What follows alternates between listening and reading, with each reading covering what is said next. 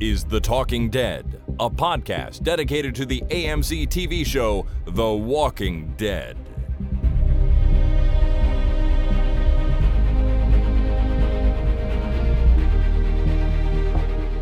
Hello there. My name is Chris, And my name is Jason. and this is the Talking Dead number 578, recorded Monday, March the 28th, 2022. Welcome to the show, one and all. Jason, welcome to the show. How was your weekend? Uh, not so bad. Am I one or am I all? Uh, I'm going to say you're one. Neither. I'm that other guy. You're the not guy. too bad. You're the guy that shows up every week, watches some TV, and then hangs out with me to talk about it. Sweet. That sounds uh, sounds accurate and nice. Yeah. Uh, my weekend was not so bad. How about you? I, you know, my weekend was okay. Felt busy, had a lot going on. I think the most um, triumphant thing I did this weekend is I taught my dog how to walk downstairs. Oh, well, that's handy. Yeah, he didn't know before this weekend he could go upstairs, no problem.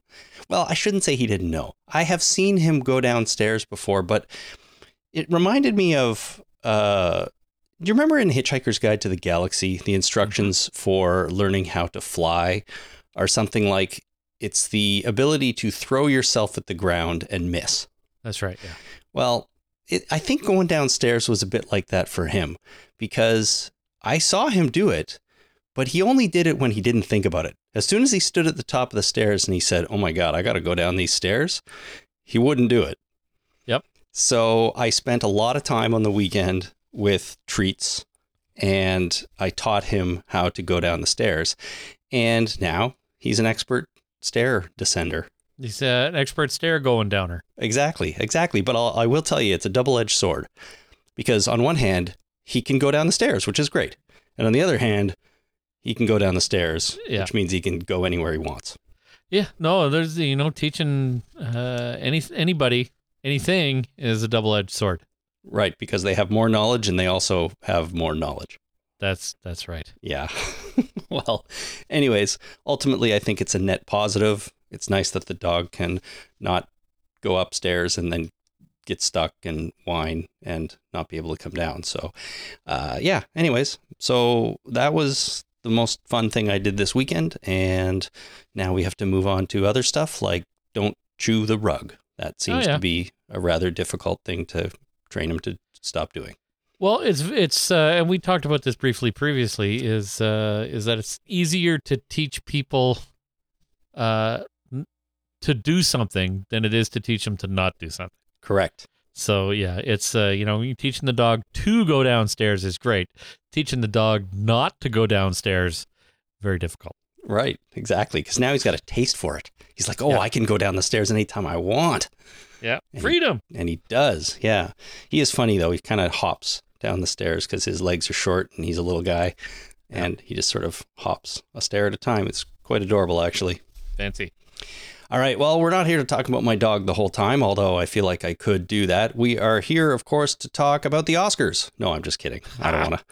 No. I don't want to talk about the Oscars right now. What a what a shit show that was. Uh, um, yeah, I watched it. I watched the whole incident live, and Did you? You got to, you got to see it live. I, I didn't. I only heard about it on the internet. no, I I was for some reason my kids wanted to watch the Oscars this year, so we all sat there and watched it, and then the thing happened, and everyone thought, well, this is a bit that's gone wrong. I think. I think maybe this is, you know, a Yeah. joke that's not landing very well.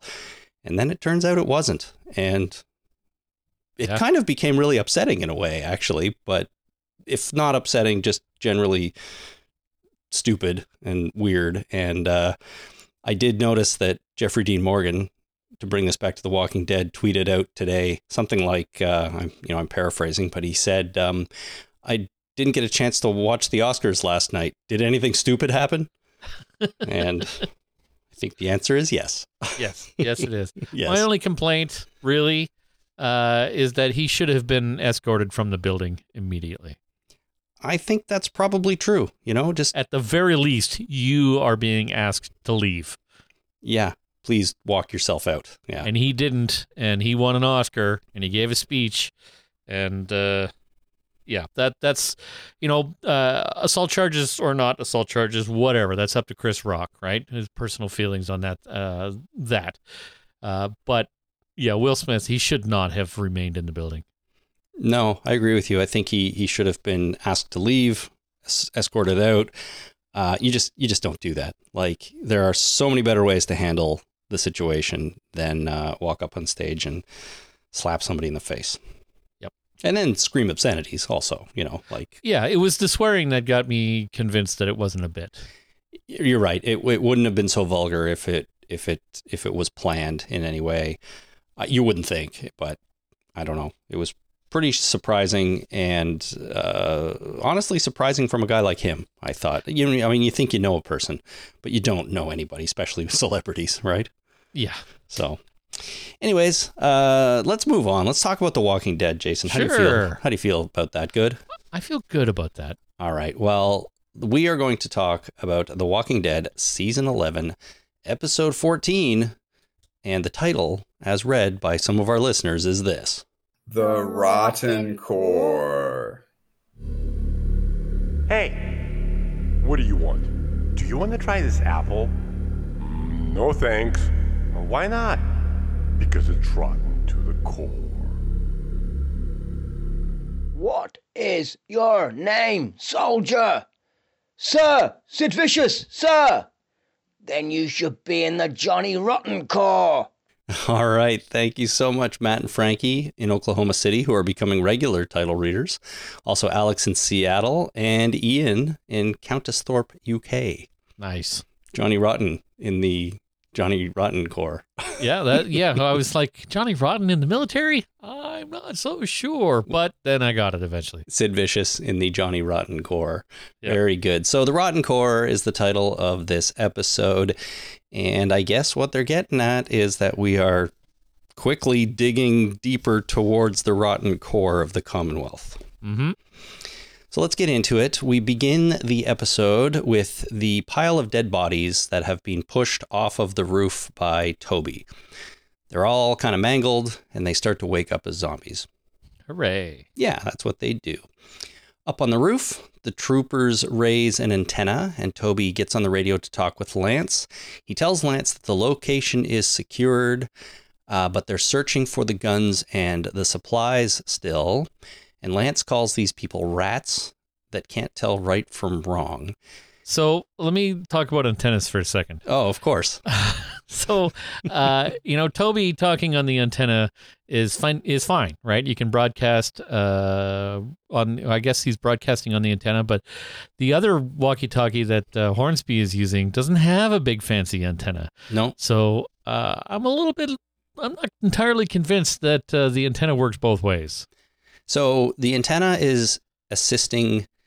Well, no, the antenna would be picking up the signal from Hornsby. It's not using, it's not, the antenna doesn't broadcast anything. Oh, so it's the other way around. He'd be able to hear Hornsby, but not be able to talk to him. Yeah, I guess so.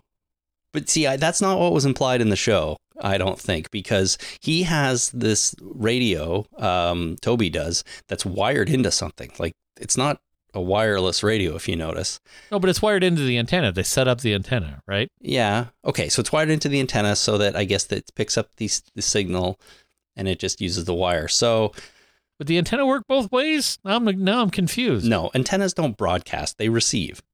Right? I don't know. Yeah. No, they they do. That's how. Like if I have a pair of rabbit ears on my roof, I can pick up TV stations. I can't broadcast my own TV station. Well, you're not allowed to. Wow, But, okay. uh, you know, if you have, if you look at the the CBC building, they have a big goddamn antenna on it, right? Yeah, the CN Tower is a big goddamn antenna by itself. Yeah, but and it's there to broadcast, not to receive, or both, right? Oh, good point. Like, so if the CBC has a big antenna, then uh, wouldn't that mean that they were trying to broadcast in a large area? yeah, you're right. Okay, so maybe I'm maybe I shouldn't have brought this up at all. It's like one guy has an antenna that's good enough for a conversation over a long distance. Seems like it. Somebody, somebody, somebody, somebody, tell me what's going on here. Yeah. All we know is he set up an antenna and they had a conversation, and it ultimately culminated with Lance calling the people rats that can't tell right from wrong. Yeah. Okay. Really disrespecting the people that live in this uh, Riverbend community, but we kind of already knew that's how he felt. Yeah. Uh, as they're talking, though, another trooper informs Toby that there are two troopers down at the east exit. Uh, and I don't mean down by the east exit, like down by the bay. I think he means down as in taken out. Right. Not where the watermelons grow. Correct. Uh, so we cut over to Maggie and her crew moving through the building. We hear lots of gunshots and screaming, and they make their way down a hall with their guns raised, and we go to the opening credits. When we come back, uh, we're at the Commonwealth, and Daryl is showing up for work one morning, I guess. Just before he goes in the building, Carol appears and they chat briefly. They agree to have lunch later.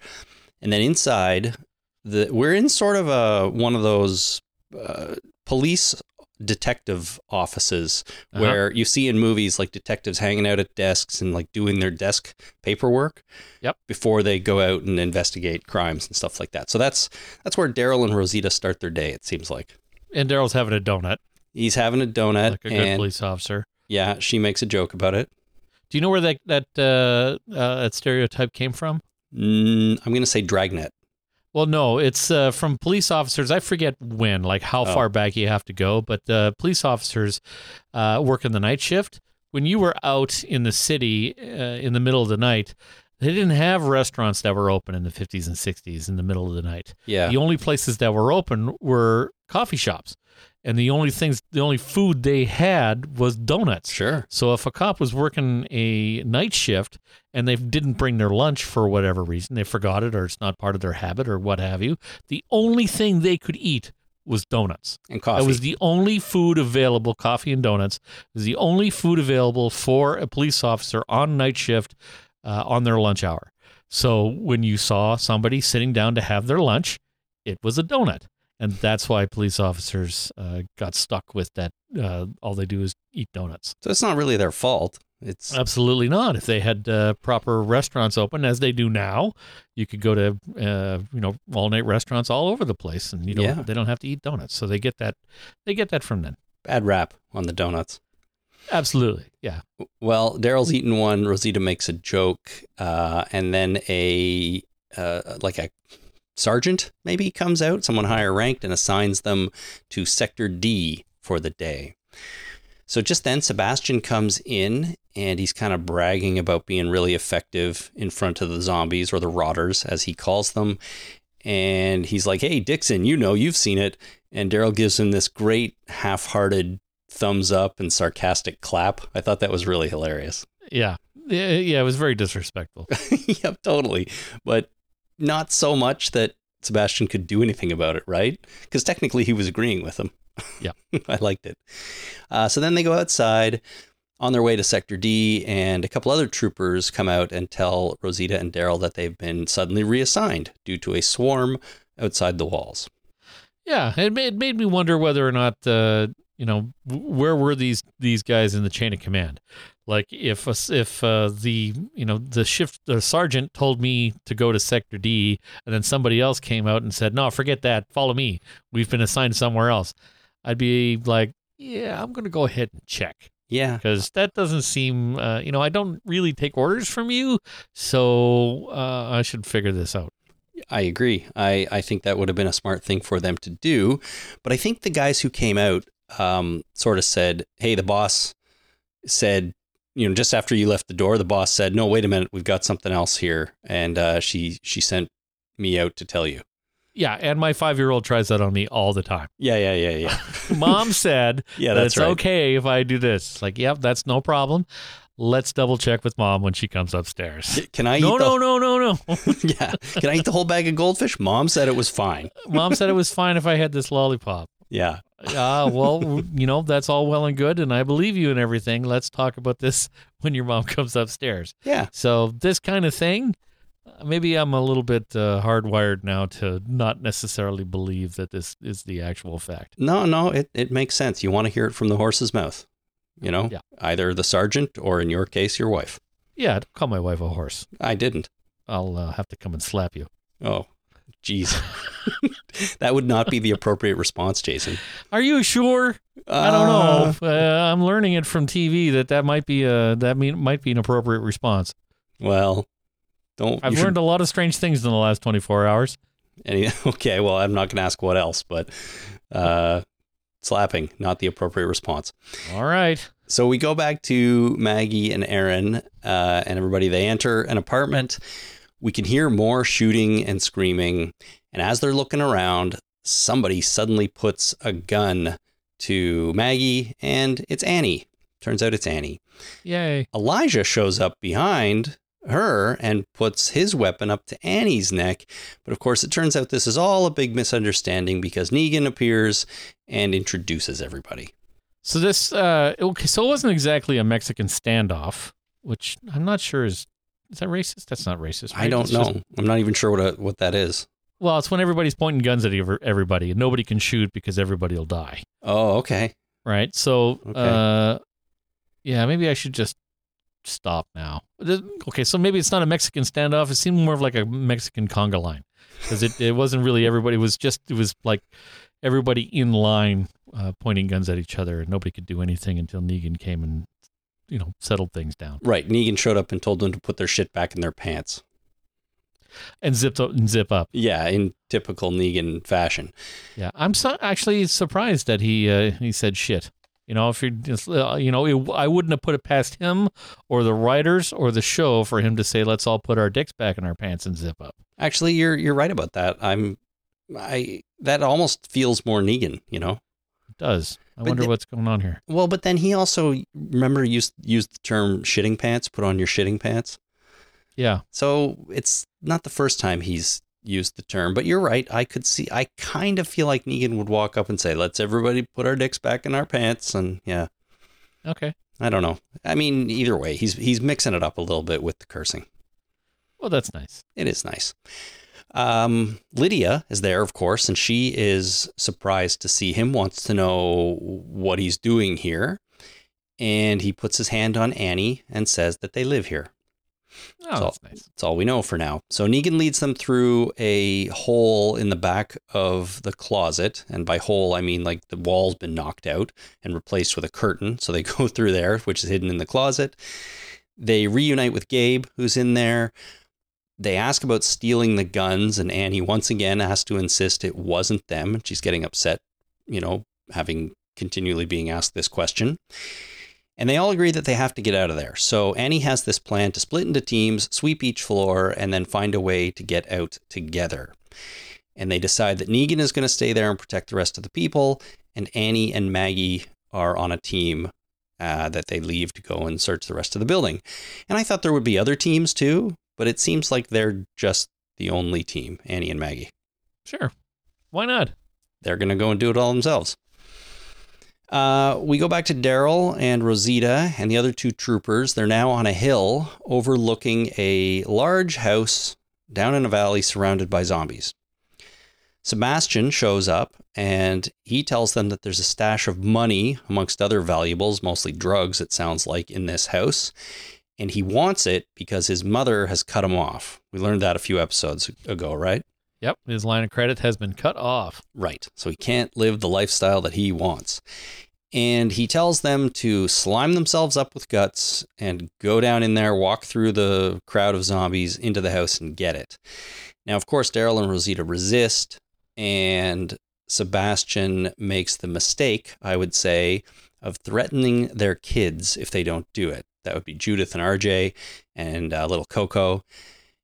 And of course, Daryl, he reacts poorly to this, Jason, and he puts a knife to Sebastian's neck Yep.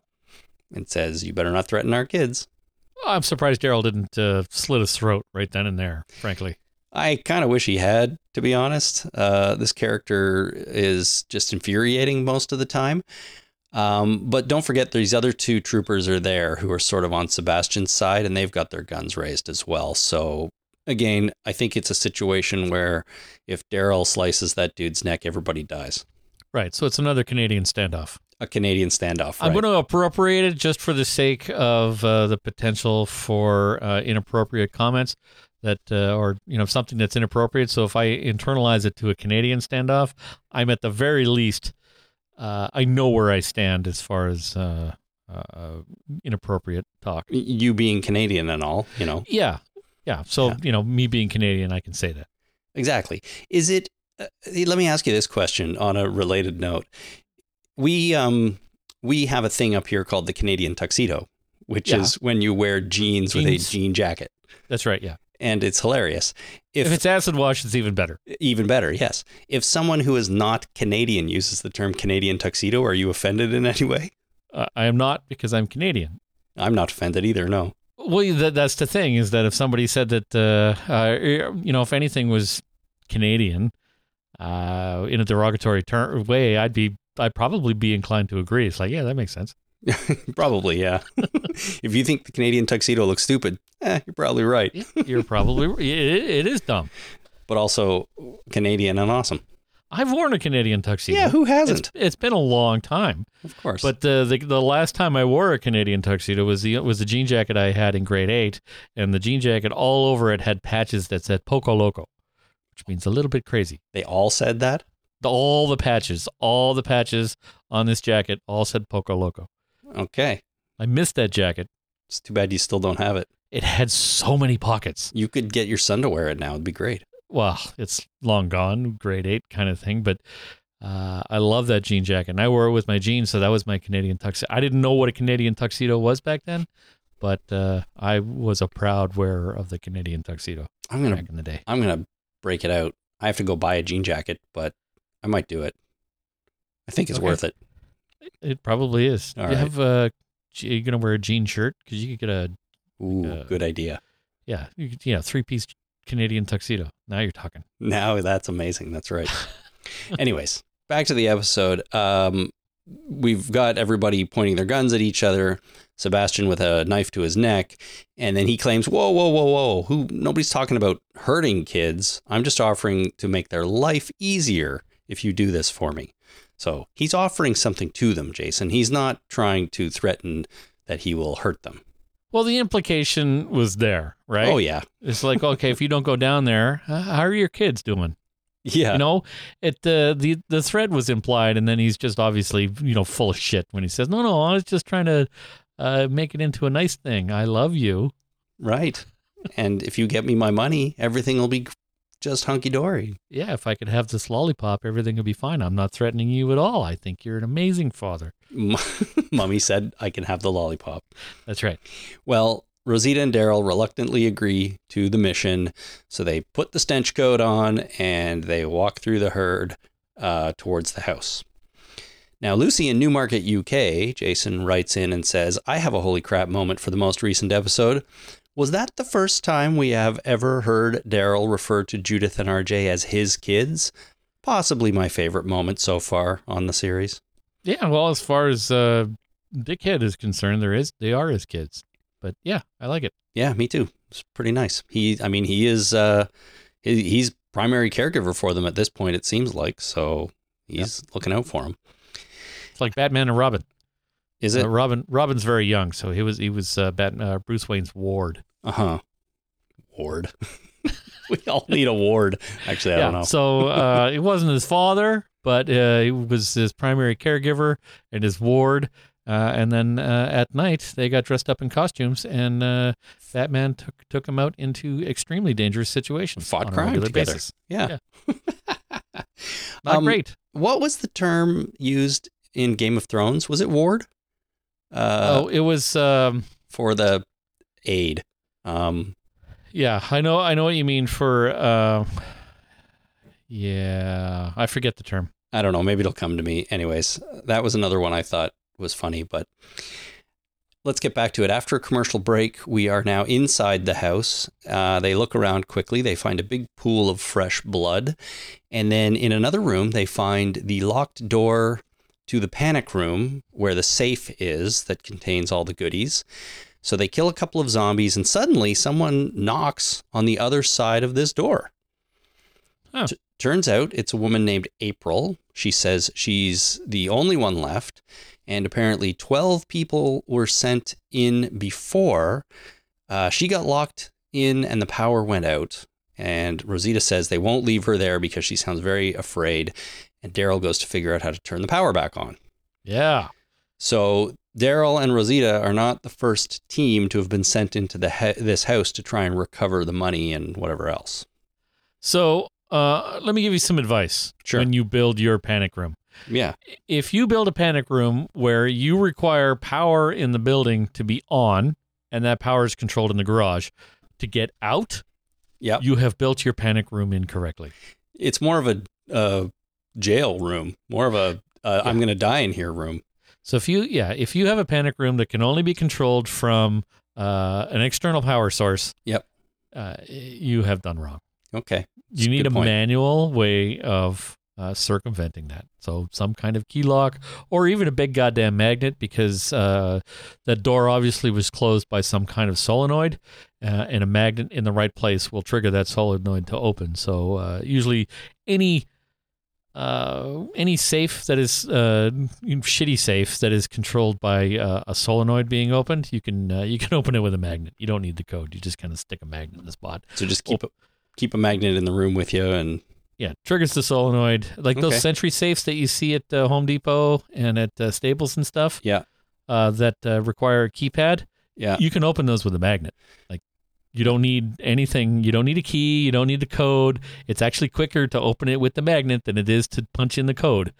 Uh, so, uh, yeah, Not don't don't use those. not much of a safe really. No, it's more of a safe safe shaped uh, box to hold uh, various things. Yeah. like it's and the door is made out of metal, but the rest of it's mostly plastic. So you can you can cut that open with a fucking uh, skill saw.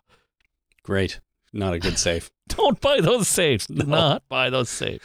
Or All right. horrid, They're what? horrid. Yeah, yeah, yeah. Sounds pretty bad.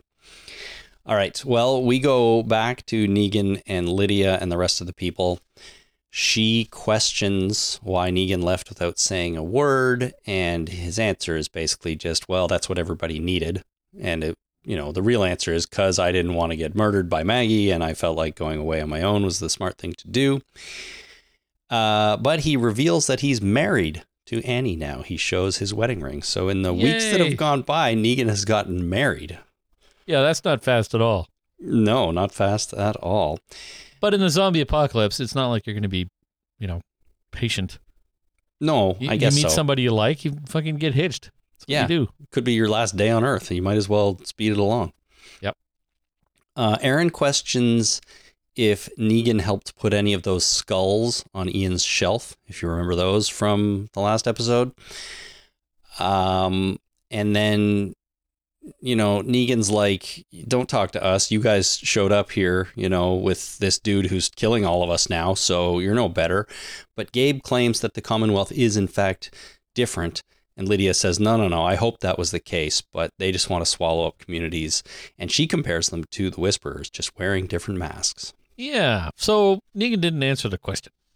Did you notice? Well, uh, no, that's true. He didn't directly answer the question, so he was probably involved in putting some of those skulls on that shelf. I've uh, I've uh, I've started uh, understanding that if someone accuses you of something, you don't reply with reason and uh, excuses. You reply with righteous indignation. That's the correct response to being accused of something. Okay, change the subject as well. yeah, you just you, that's that's the way you do it. I'm starting to uh, I'm starting to think that that's the uh, the appropriate response, and it seems to be that uh, mainly if you people are in tough situations, the uh, the way to get out of it is to be uh, you know d- is to turn the tables. Yeah. And No. uh, I've I've learned this lesson well from rewatching uh, Better Call Saul because uh, Kim Wexler that's how she responds to things is uh, and she's fantastic at it. Oh, I When- love whenever Kim she gets uh, whenever she gets into a corner, she replies with righteous indi- indi- indignation, and she uh, she nails it every time and gets people turned around. I love that character so much. Yeah, She is too. so she's the best part of that show. So good. Yeah. Like the the you know, Saul is in the title, but she's the best part. I I'm afraid. I'm afraid for her I am too. Really, really afraid for her. because she's not in Breaking Bad I know. I and know. she's not with them. Uh, at the beginning of Better Call Saul, when he runs away, I'm afraid for her too. I'm afraid for her. All More right. afraid for her than Negan, which uh, we'll get to in a minute. Yeah, okay. Well, uh, after the conversation with uh, Lydia about comparing to the Whispers, Annie radios Negan and tells them to move because the soldiers are spread out. So it's a good time to go.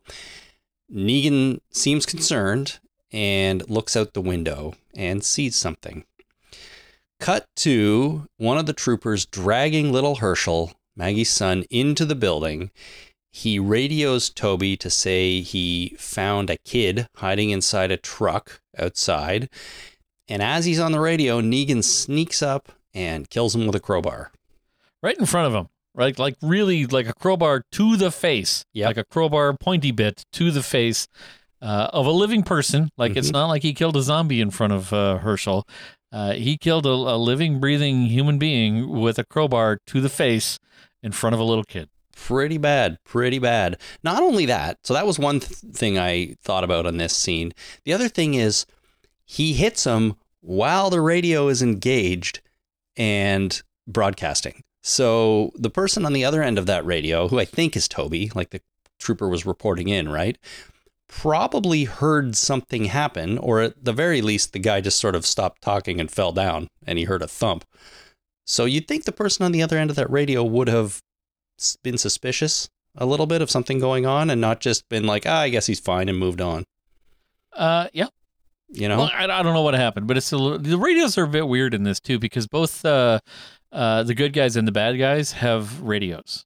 right. And do you think that the uh, they can't hear each other's transmissions? Do you think they're encrypted because they have there's privacy codes uh, in uh, you know handheld radios, uh, which are basically there's you know 22 main channels, and then each of those channels have uh, certain sub channels which are known as privacy codes, but they're not private.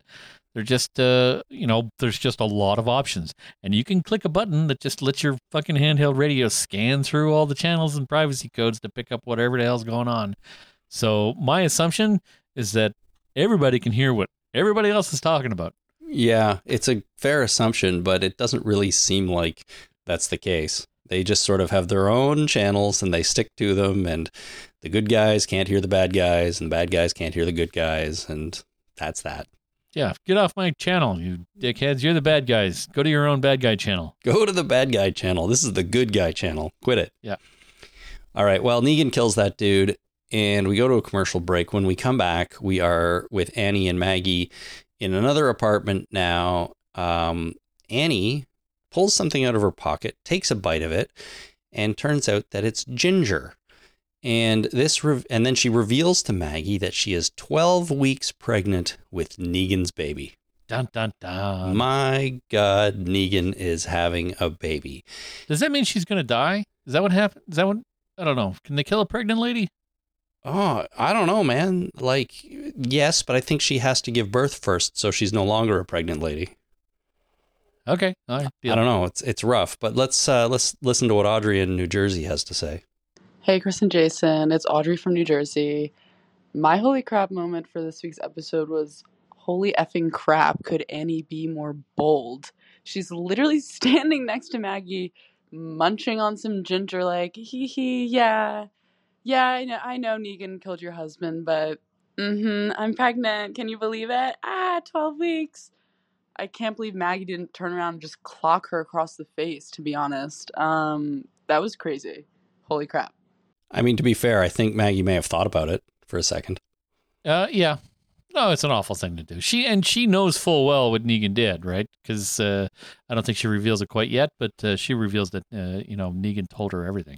Yeah, well, they get Negan on the radio, right? And he comes on. And he says he found Hershel. Maggie can hear this, grabs the radio. She wants to go back, of course, because she doesn't feel good about uh, Hershel being alone with Negan, even though there are other people around. But he says no, stay with Annie. Negan claims that Hershel will be safe, and it, if anything bad happens to him, he says it'll have to happen to me first. Which I, I did think was a pretty good line, I'll be honest with you. You know, if, if Hershel's dead, if Hershel dies, it's because I'm already dead. I will fight to protect him. And I've you know I've heard that line before, and I'm trying to remember what movie. And I was trying to remember when I first heard that. uh, in this show is that I've heard that from a movie before. It's like, okay, you, uh, you know, make sure nothing happens to her because if anything happens to her, I'm gonna I'm gonna be very upset at you. And the answer is, if anything happens to her, it happened to me too. Right. Yeah, I don't remember. I don't I don't know if I've heard that before. It does kind of generally sound familiar though. Like in it's funny because on one hand it sounds like the kind of thing that is written for a show. It doesn't sound like something people would say in real life. Yeah, and I'm thinking The Bodyguard with Kevin Costner and uh, Oh. uh, I've never seen that. eyebrows? Uh, Whitney Houston. yeah. I'm, that's what I'm thinking. That's what my brain is telling me, but I'm not entirely sure because I've only seen that movie once. Okay. And I'm sure I don't remember anything about it. Well, that's one more time than I've seen it, so I am not sure, but I would believe you if you told me that was it. But Negan uses it here. I thought it was pretty good. Um, and it's Negan, so he's just saying, I'm going to take care of your son, even though I took care of his father all those years ago. Yep. Uh, now, Annie and Maggie have their conversation about their feelings toward Negan, which is what you were referring to a minute ago. Wait a minute. Oh my goodness. You know what could happen here that's not going to happen is that uh, Negan killed Glenn when Maggie was pregnant with Hershel, right? Yes. Or wait. I, Yes. I think so. Okay. So in revenge, maybe Maggie could kill Negan before uh, what's her name's baby is born. Well, Maggie could just kill Annie. Oh, but you can't kill a pregnant lady, right? No, but you got to kill the husband Yeah, yeah. of the pregnant lady. So that's going to be that could be Maggie's revenge. Again, if we didn't know about the spin-off show, that would be a possibility. Correct. So it's not going to happen, No, but that would be appropriate. but it would be a possibility. Okay. All right. Uh, Annie, though, is talking about uh, him and saying she knows what he did. She says nobody has clean hands in this world, right? She claims Negan is trying to be better, hasn't forgotten what he did, and will, in fact, do whatever he can to protect Maggie's boy. Now, this conversation was. Your stand like it was good. I'm, I'm i'm fine with it but it's kind of your standard walking dead we've all done bad things conversation. And the question is what have you done lately? You know like are Yeah. are you still bad? If you've done bad things in the past are you a bad person? Does it negate good things that you've done as well? You know all these things weren't said out loud but this is your walking dead theme right here. One of them anyways um, and even though this was fine, you know, I thought these two actresses are great and it was a good good scene. It's nothing new that we haven't heard before, right? Yeah, and you know the fact that uh, Negan told Annie uh, what happened, it probably was a sanitized version. I killed Maggie's husband in front of her. You know, that is probably what he said. Uh, you know, and whereas the actual fact is, yes, that's absolutely true. But I bashed his head with my, uh, you know, with my baseball bat, and then laughed about his eye popping out Yeah. and uh, thought that it was the funniest thing alive. Yeah, yeah. It's, you know, I I reveled in it, right? I yes. I I outright, you know, murdered him and took joy in doing it is very different than you know, the brakes failed on my car and I accidentally ran him over crossing the street, right? Yes. very very different so you're right who knows what he actually told her he could have he could have said i killed him and left it at that right Yeah. so who knows uh, we cut back into where you know negan and everybody are hiding and he goes to talk to hershel who's just sitting there on a bed hershel asks why his mom doesn't like him and negan says that something bad happened a long time ago he Hershel asks if Negan is a bad man, and you know, did you catch Negan's answer, Jason? He said, "Yes, I was a bad man. Yep. Not I am a bad man. I used to be a bad man." Yeah. So then Negan turns his back for a second. Hershel takes out a gun, points it at Negan, having realized that it was in fact Negan who killed his father. Negan turns around. He admits to doing it, straight to Hershel's face. And then he appeals to him that if he fires the gun, the bad people will know where they're hiding. And he says that the, you know, I might deserve to die for what I did, but these other people don't deserve something bad to happen to them if you pull that trigger. Yeah. So Hershel thinks about it for a second and then lowers the gun, and Lydia comes in and takes it from him. So, and normally I would actually think that Negan's life was in danger, except for that spin-off show that took the wind out of all of these sales. It's like, okay, there's no he's got the plot device shield now. He cannot die because know. we know of that spin-off show and that's fucking annoying. Yeah, I totally agree with you because it, it had having not that if we didn't have that information in the back of our head, like I actually could see myself sitting there going, "Holy crap, a little boy is going to kill Negan," right? And and Yeah. in in revenge and like that would be horrifying and stuff like that, but you know, The Walking Dead has done crazy shit over the years. Not as much lately, but they have. And in the final season, you never know what could happen, except now we do. And Yeah. it kind of takes the the like you said, wind out of the sails or removes the stakes a little bit. Yeah, there was no stakes in this this whole scene, which I uh, I did not appreciate. It's unfortunate. Now, I, I still have some faith that the show is going to surprise us in some way, and they are going to be able to do something, you know, not necessarily with Negan and Hershel, but, you know, as the season starts to wind down, there are going to be things that shock us and surprise us that we just didn't see coming. But it would have been nice, I think, to have that feeling at least in this scene. And then if it doesn't happen, it doesn't happen. But that's how, you know, that's the emotional roller coaster. They get all worried, and then, oh, there's some there's some reprieve for a second, you know? Yep. So, too bad. Um, but Michael in Ozark, Missouri wrote, Holy crap, Negan telling Hershel he killed his father, then having to look at Lydia, whose mother he also killed. All the while, Maggie's off with his current wife. Awkward. Thank you, Walking Dead, for giving us this conversation. Wasn't sure if they would deal with it directly. So yeah, I mean, the two people in that room with Negan, he killed one of their father and her her mother. Uh, yeah, I slept with her mother first though. Well, yes, that makes it better. I didn't even think of that while watching it, though. To be honest, I I forgot for some reason. I was so focused on the Hershel stuff that I'm like, oh my god, Michael, you're right. Lydia's standing there, and she had a parent killed by Negan as well. Yep. All right. Well, we go back over to Daryl. He enters the garage of the house and he finds some kind of rigged up generator system. Looked kind of weird. He turns a switch to power it up and then tries to add a pair of pliers to some sort of connection to get the power flowing. Well, the the uh, it was uh, uh, the breakers. It was uh, fuses. It was a fuse box that you know the fuses were blown, and he was looking for other fuses. He didn't see any, so when in doubt, use pliers. You can replace a fuse with a pair of pliers.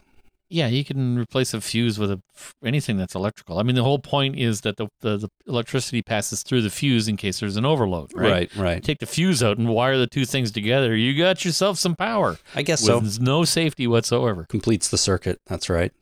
Yeah, the, the old fuses that used to be able to unscrew from your fuse box before they had uh, breaker Uh-huh. panels. Uh huh. Yeah, you, you unscrew the fuse, you put a penny in, you screw in the old fuse, you're good to go. Oh, well, there you go. Glad we don't have those anymore. Yeah, no kidding. well, the lights are flashing on and off because it hasn't quite, you know, connected.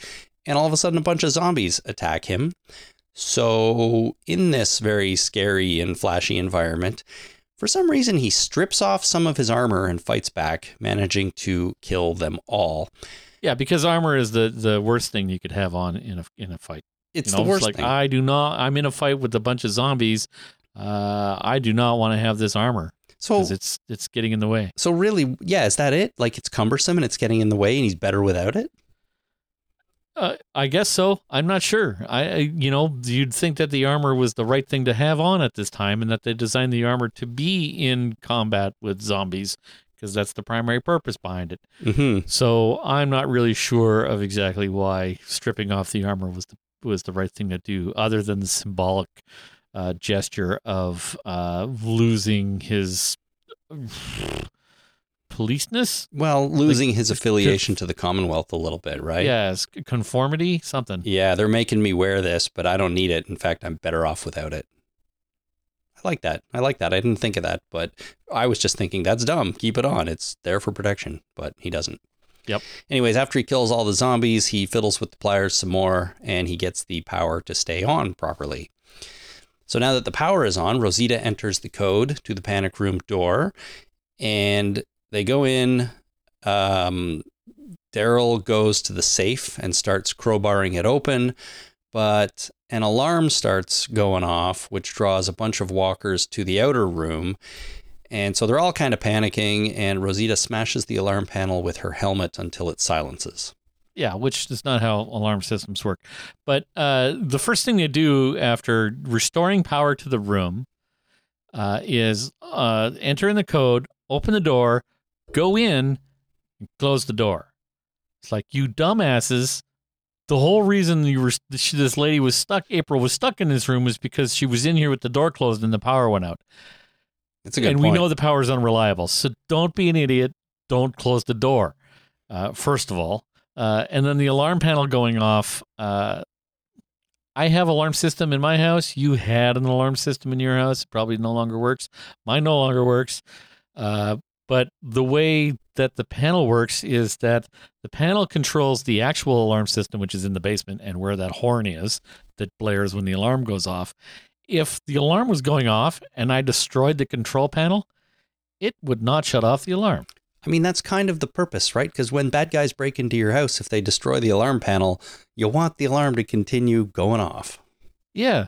And in fact, even having the horn near where the actual alarm controller is is a bad idea because then when the alarm's going off, it's just like, well, I wonder where that is. And you go and find that and he's like, okay, the horn is right next to the controller. Deal with the controller or at least deal with the horn.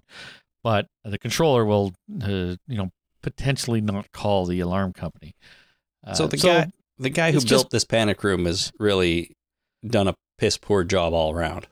And he put all the control panels at fucking higher than eye level. Like they're all like super high up in the in the air. I'm not sure exactly what the point of that was, but if I want to enter a code, I don't want to have to reach up to do it all the time. Maybe guy's like super tall, like he's six foot eight or something, and he He'd be have to have to be like seven foot three or something. okay. Like that, the it's like above eye level of every one of these characters. Like I know, generally speaking, actors tend to be on the short side, right? but you know i'm sure that uh these panels are not at regular regular height like switch height that's how high they should be at the, with the level of switches Yeah, no, I get it. A comfortable height for flicking or Yeah. number entering. and you can't get into a safe with a fucking crowbar and a conveniently placed sledgehammer because there was just one sitting on the table Well, yeah, I know there was just one sitting there. That's that's funny, but uh, I mean, you were saying earlier the safes that you buy in Home Depot are garbage. Maybe this was like that. Going through the door is bad. Like Yeah. if you're going through the door, you don't use a crowbar because that's where they put the steel. You know, going through the backside, that's where the, the where it's like uh, you know, just kind of weird thin plating and mostly foam. Uh, but anyway, it uh, the way he got into this safe didn't make any sense because he pried the door open and it was pried open a little bit. Uh, I don't think you could do that with uh, with a crowbar. All, all I can think is maybe one of the previous teams to come in here had already damaged it or partially opened it, and so it was already kind of broken. And Daryl was able to just pry it open a little bit more. I don't, I don't know. I I don't know either, but it seemed a little bit odd. It did for sure, but he gets it open enough. Uh, you can see the money inside, so they start filling a duffel bag, and April's all panicky, wants them to hurry, and then they barricade the door with some furniture because zombies have shown up outside because of that alarm. After a commercial break, uh, we are still with them. They are going to gore up and walk out through the zombies, but suddenly they hear a bunch of shooting outside, and somebody pounds on the door. Turns out it's Mercer and Carol who have come to rescue them.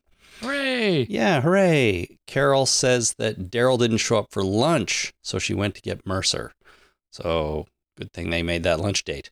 Mm-hmm. Then he, uh, Mercer thinks they came to loot the house for money, but Rosita explains it was Sebastian who made them and threatened the kids. April corroborates this story, saying that she was sent in previously. So if Mercer didn't know before, he now knows that multiple people have been sent in here by Sebastian to uh, get money. And in fact, it sounds like on other money recovery missions too. Yeah, he's on a money, uh, Treasure, treasure hunt. money, money hunt. Yeah, money hunt. uh, now, to get out, they're walking through the zombies, trying to take it slow and easy.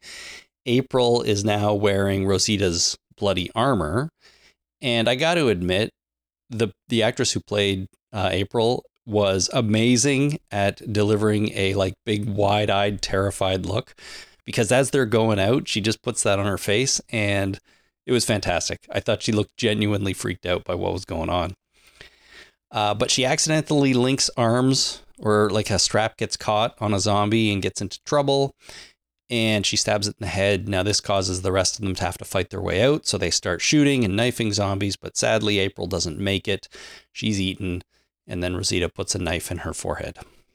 Yep. So That's poor, the friendly thing to do. poor April. Yeah, Yeah, you meet somebody new, they die, you stab them in the head. It is. It's the least you can do for them. So back with Maggie and Annie, they're making their way down a hall in the building. They hear somebody behind them begging for his life. Toby comes around a corner and kills the dude. Maggie and Annie duck into a room as Toby and his team goes by and he instructs his troopers to just kill everybody. And if they don't find the guns in the next hour, they're going to burn this place to the ground. Fair enough. Because why not? If we can't find our guns, we might as well burn them up. Yeah, that's what I do when I'm looking for something. And, you know, if I can't find, if I don't find it within 15 minutes, I'm burning this place to the ground. Absolutely. And luckily, for so far, you've found everything within 15 minutes. Luckily, yeah. Yeah. I hope that keeps up for you.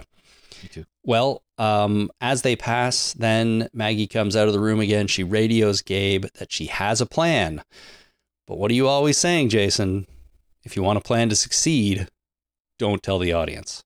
Yeah, yeah. If you, uh, yeah, if you tell the, if if you say what the plan is, it'll never work. Right. If you don't say what the plan is, it always works. she doesn't say what the plan is. Yeah, it's, it's going to work then. It's going to work. Yeah.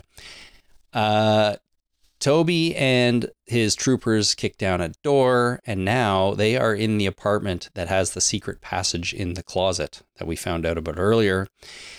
And they're kind of standing around. Toby is, um, you know, fingering his whiskey bottle there, Uh-huh. and he notices some footprints on the floor leading into the closet. So he very slowly goes to peer in, and he's just about to find the uh, secret passage, but he's distracted by some gunfire, and he hears Gabe yelling, "Go to the roof!" So he doesn't find the secret passage. Now the rest of our, you know, gang, Negan, everybody are just on the other side of it, waiting for him, but he never goes through because they turn around and run out. Toby gets up there on the roof. He finds Gabe and Aaron. Uh, he kind of corners them. He puts his gun up to them, and then Elijah sneaks up behind him. And as a team, they manage to kill the other troops.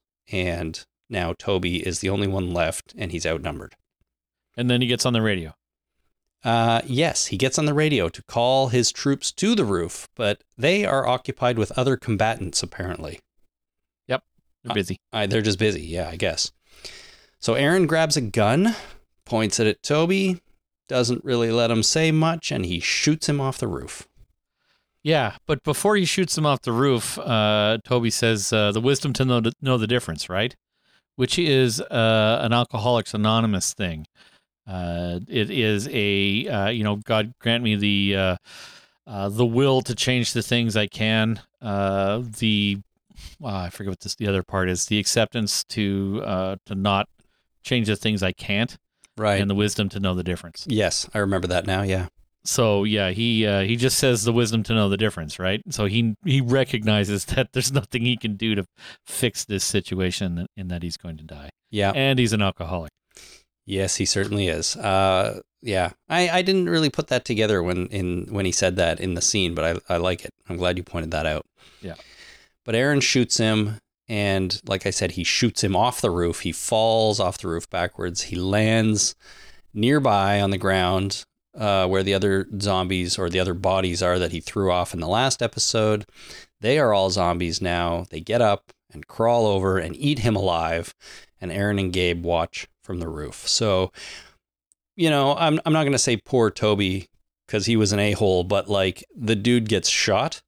He falls multiple stories off a roof. He's still alive. And to add insult to injury, he's eaten by zombies that were essentially created by him earlier on by kicking people off the roof. So, Yep. yeah, he he He, was hard, doesn't. he was hard to kill, but they got him. Yeah, and he didn't get his uh, didn't get a final drink either. No, no, he didn't. That's too bad. Uh, I don't feel that bad for him though. No, not really. As we talked about last week, we all hope he died, and he did Super. in really the most horrible fashion. So, uh, after a commercial break, we are back with Daryl, Rosita, Carol, and Mercer. They're arriving back on that hill where the two of Sebastian's troopers are waiting. And they want the money and say straight to Mercer, We don't answer to you. And I guess that's because they answer to Sebastian, but I found that a little strange because these guys are Commonwealth troopers. And as far as I know, they all answer to Mercer, but I guess Yep. not in this situation. Uh, well, he, I'm not sure exactly, but uh, I assumed that if you were wearing uh, the white stormtrooper armor, that you answered to Mercer. I did too. So these guys have gone rogue. Like this is a bit of a mutiny, sort of, and they're they're following someone else now. Uh, I'm not sure. Maybe they feel like they're uh, the pets of that asshole, uh, and that they don't have to fall within the normal chain of command. Or I wonder, I wonder, I just thought of this. Maybe they've been assigned specific like bodyguard duty to Sebastian, so he's kind of in charge of them. But you'd think they'd still have to answer to Mercer as the head of the military. Well, they came out of the police station and they ordered uh, Rosita and Daryl to do something, so they're part of the. Oh yeah, uh, they're part of the the, the force. yeah. But if they don't answer to Mercer, it doesn't doesn't make any sense. Uh, I I reject that. So I guess it's just like a mutiny. They're like, you know what, we we're getting a cut of this money, and so we're not answering to you anymore. It must be Uh, yeah. something like that. Well, Carol questions how many others were sent in, and as they're about to answer, Mercer kills them both. So they Yeah. don't they don't answer to anybody anymore. Nope. they do not. So he he says to Daryl that they're going to have to pay Sebastian, otherwise he'll come after them, and that's not a fight they can win but he also offers to carry the money through the gate back into the Commonwealth because they won't search him. Do they search everybody going into the Commonwealth? Good question. Do they? What was what was the plan here then? They were just gonna, you know, uh, he sent them off to get the money and then goes back into the uh, into the compound and expected them to just kind of go in themselves and well, I, uh, I and what, assume that searched. I assume that certain people just aren't searched. The head of the military is one. He has a certain sort of access level, and I guess Sebastian is another one. Right? Maybe Sebastian was going to take the money, carry it in because he knows he can walk in and out. All he needed was these capable people to get it for him. Well, he he fucked off though. He wasn't there. Yeah. I'm not so what sure. was the plan? I don't know. I, I am not really sure. I have more questions about this too. But first, what we see is back inside the police room at the Commonwealth, Sebastian comes in to collect his money. So they've made their way back already. We don't see any of that. He leaves a bit of cash for Daryl, says it's his cut. He wants to pay him. And Mercer is sitting right there and then informs Sebastian that the other two troopers didn't make it. So I'm just overall a little bit confused, Jason, with Mercer's involvement in all of this and how everybody's involved in it. Because it seems to me that Sebastian might not want Mercer to know about this mission for some of the reasons we've talked about, like he's got these two troopers that are are disobeying orders. If Sebastian thinks that Mercer is actually the head of law enforcement, wouldn't it be bad for him to know about this kind of unsanctioned mission and misuse of resources and stealing of money? Like it it seems like Sebastian doesn't give a shit that Mercer no, he knows. does not. He's an entitled uh, son of a bitch who feels like he could do anything. Uh, and if any, anybody says anything bad about anybody that he knows, he just feels free to just go up and slap them right across the face and get away with it scot free without any repercussions. I don't know anybody that would feel that way, but Such an entitled piece of shit that he could just feel that, like he could do that and do whatever the fuck he wants without any repercussions. It does not matter who knows or how many people are watching. It yeah, and that's what I that's what I don't really understand about this whole situation. Like why isn't Sebastian more concerned with who sees him doing these terrible things and uh especially Mercer. So I I'm I'm just not sure and it it muddies the waters for me a little bit in terms of what's Mercer doing? Whose side is he on? What you know, how does Sebastian fit into it all? And like so it it just felt all a little bit confusing to me. It's all very complicated. This is Game of Thrones complicated, is what's going on. I don't know if it's Game of Thrones complicated, but I get it. It's complicated for, for The Walking Dead. Yeah. Um, anyway, so maybe that'll all become a little bit more clear, but it's also possible that that there's a little more explanation within this episode that I just haven't really picked up on yet. Although I did watch it two and a half times, and I say a half because the third time I watched it, I was kind of doing something else. But I feel like I took in a lot on this episode, and I still don't really get how everybody's involvement works here. So, if anybody out there has some some tips or something I missed or we missed, by all means, um, email, call that in. Would love to hear from you. Now, we go back to Lance in his office. He is sitting there. He's trying to get Toby on the radio, but of course, Toby doesn't respond. Uh, Carol comes in and explains what Sebastian has been doing, saying sending desperate people on these cash missions. So again, Carol just walks in and like tells this to him. And I'm thinking, doesn't anyone want to keep this on the down low? But they don't. Um, and it turns out that Lance already knows this because he says he wants to know if they got the money. She says yes, and he says finally. so, you know, I again, I'm not sure if Carol already knew that, you know, uh, or what, but Lance knows all about this. And he says sending people was an attempt to give them an opportunity to make good after being in bad situations. So they'd round up people who were sort of on the outs with the Commonwealth, maybe, and give them an opportunity to to make good. Yeah, you know, if uh, if you have a bunch of homeless people that uh, you know that, that you know are on the on the skids and need some money, you uh, you give them each twenty bucks and uh, get them to fight each other. It's for the greater good, right? You're giving people money uh, that uh, may need it in order to uh, to do a little bit better. Okay, sounds like what the governor back at Woodbury was doing a little bit. Yeah, I mean, it's the you know, are you doing things something that's good, or are you doing something that's evil and kind of couching it in something that uh, might be might seem benevolent from a certain point of view? Right, of course. Well, he says that the Commonwealth works because everybody plays their part. And if not, the system breaks down. Yeah. And I guess people that aren't playing their part, this is like their last chance to get their shit together and do something good and play their part. Uh, but it hasn't gone well until now. That's like saying that people that uh, you know aren't uh, that are having financial troubles, it's their own goddamn fault. They should uh, you know they should pull themselves up by their bootstraps, uh, and I'm helping them do that by sending them into you know incredibly dangerous situations where they probably won't survive in order to get me my money. Yeah, right.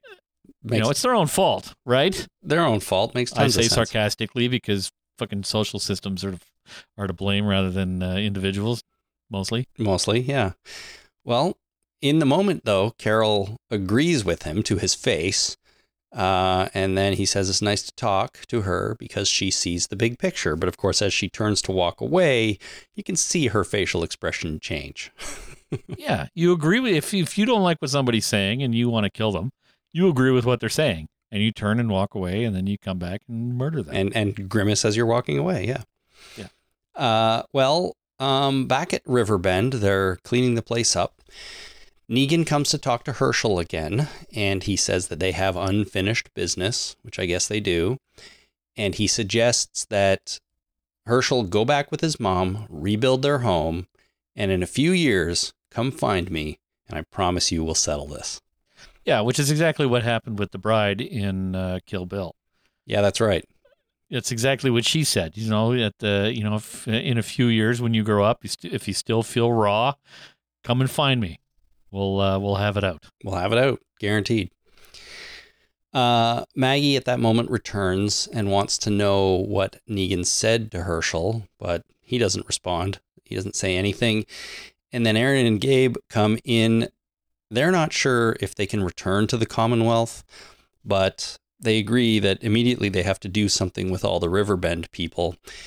And uh, they're not sure what, but Gabe wonders who actually stole the weapons. If it wasn't them, how did this all get started? Who raided that uh, supply truck or whatever that uh, Lance had going? Who took the cookies from the cookie jar? Who took the cookies from the cookie jar? Was it you? It wasn't me. But if it wasn't you, then who? Well, we go two weeks ago. We see on screen title, and we are at the scene of the attacked convoy. The camera is panning across the area. We see dead troopers. There's a horse, you know, there's some debris around. There's one trooper who's not dead, who's crawling away, leaving a trail of blood. Somebody comes up behind this trooper, lifts up her head, slices her neck. Camera pans up, and it's Leah, Daryl's former girlfriend. Well, that didn't last long. She wasn't gone for very long. No, I knew she was coming back. I mean, I suspected she was coming back, but I thought it would be in the uh, third block of the season. I didn't think we'd get her back so soon. The third half? Yeah, the third half. That's right.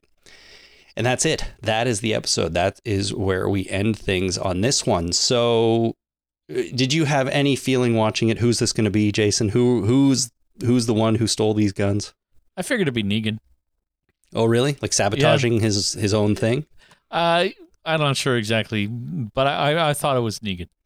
Well, the funny thing is, I didn't think it would be Leah, but way back when uh, they were locked out of the panic room and we heard the we heard April's voice on the other side of the door, my first thought was, "Oh, that sounds like Leah. I think that's Leah in there." Oh, And then the door opened and it wasn't, and I'm like, "Oh, okay. I guess I guess I was right. Leah's not coming back until next season." But then they slipped this in at the end, so I had kind of gone, "Oh, Leah's in this episode. Oh no, she's not." And then I forgot about it, and then there she is at the end. So they kind of got me there.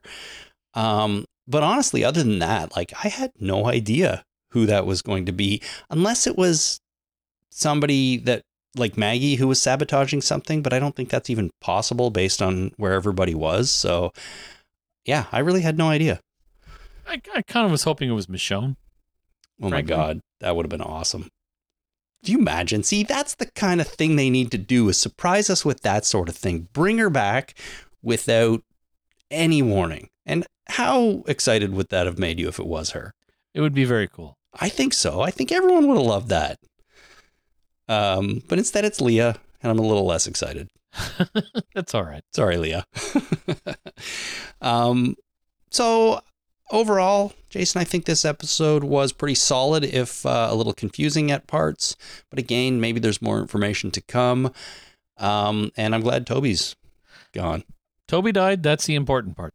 Yeah, really, totally. Any anything else? Any other thoughts you had on this one? I mean, yeah, I think you had a few nitpicks, but they're good ones.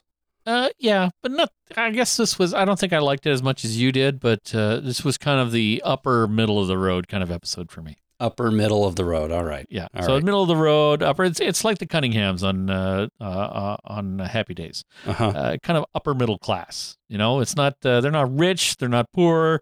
They're kind of middle class, but they're kind of w- a little better off than the middle of the road middle class. So it's kind of like. Uh, so I'm gonna go with the Cunninghams. Okay. Good. That's your. I'm gonna rate things in TV families from now on. uh, good. You may on have a scale from uh, Cosby's to um, the Jetsons. the Jetsons. I'm curious about where the um, uh, the Family Ties family fits in. oh, that's that's pretty good. Oh my God, Uh, what's their last name? Come on, brain. Uh, Come on, brain. used to love that show. I loved it so much. Yeah, uh, you know they had their problems. You know there was uh, pregnancy scares and some uh, Alex Keaton, the Keatons. Keaton. Um, so Alex, because I remembered Alex P. Keaton. Yeah. had uh, he went through a methamphetamine episode. I think one time he was taking a bunch of pills to study better, more, harder. Yeah, yeah. There's also the one where his uh, his friend dies, right? And they did the whole grieving grieving over that episode. Yeah, you see that kind of shit never would have happened to the Cunninghams. Right. Right? So, uh, you know, they're I don't think they're as high up as the Cunninghams, but they're definitely not anywhere near the Jetsons because the Jetsons had it all, right? They had a, a robot maid, and uh, you could throw kids out of a spaceship to go to school. what else do you want, really? Yeah. I think isn't there something like the year the Jetsons took place we have now surpassed in real life, Oh, I don't know. or But- or we're close to, or something? I don't know. I'd have to check that. Well, here's something to blow your mind.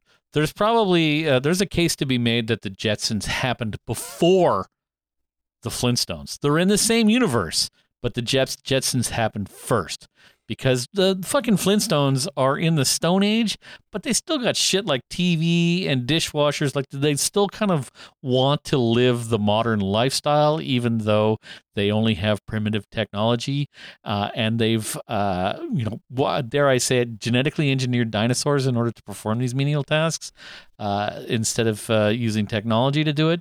So, and the animals talked, right? They actually had full on uh, speaking parts right? So I'm pretty sure Hanna Barbera, uh, the Jetsons, and the Flintstones are in the same universe, but the Jetsons happened first. And then there's the Great Gazoo on Flintstones. I mean, he's some little alien guy. How does he fit Yep, into that- it all? That's right. That's right. Wow. All right. Well, we have to think on that a little bit. But, Yeah. anyways, there you have it, everyone. Uh, the Walking Dead season 11, episode 14 in the books. And of course, we've got our feedback show to do later this week. And then just two more episodes before Walking Dead goes on hiatus again. And uh, we're getting close. We are getting Yeah. close. After this one and the next one, we only have uh, a third of a season left. Only eight more. I know. Holy shit, man. All right. But before we worry about that too much, it is time, of course, to talk about our weekly Patreon prize a palooza. Yeah, yeah. So, quick thank you to some new patrons this week. I want to extend a great thank you to Jamie R and Teresa H, who went to patreon.com slash the talking dead and signed up to become patrons of the show. We so appreciate you guys and everybody and just everybody who listens to. Couldn't do this without you. But thanks to you guys for becoming patrons uh, this week. So, our prize this week is just a reminder an alpha belt buckle bottle opener that's kind of in the shape of a snake eating its own tail, infinity symbol, figure eight, whatever you want to call it. It's very cool. And uh, I'm looking forward to giving it away to someone. So, Jason. Yeah. How are we choosing the winner this week? Well, this one kind of got out of hand, but uh, so as I was talking to you on the pre-roll of today's call, we have uh, we have this neighborhood cat that's coming to that comes to visit every now and again. Uh-huh. Uh, we're you know kind of it's it's a cross between uh, like a feral cat and a cat neighborhood cat. It's very friendly, uh, and you know is very affectionate, but freaks out when the TV's on. Right? It doesn't know what the fuck's going on when the TV's on. So it's it's kind of weird, right? Mhm. Uh, cat is very friendly to people, but really is uncomfortable indoors. So we let this cat in, but I wanted the cat to choose somehow, right? And you know, getting cats to choose anything uh, at random is is kind of awkward. So I wanted him to play with something uh, in order to uh, to do the the choice and to grab something, but I couldn't figure out what, and it took me a long time until uh, it occurred to me that uh, I could use flies.